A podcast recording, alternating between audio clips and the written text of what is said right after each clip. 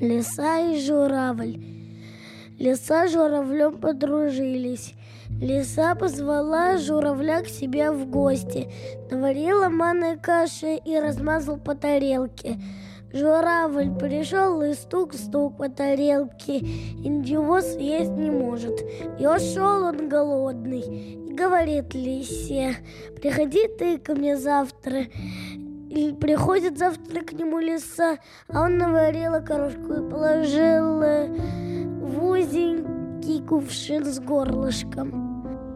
А лиса дошла так и так, лизнула, понюхала, голова не пролазит. И ушла она ни с чем. Что посела, то и пожала.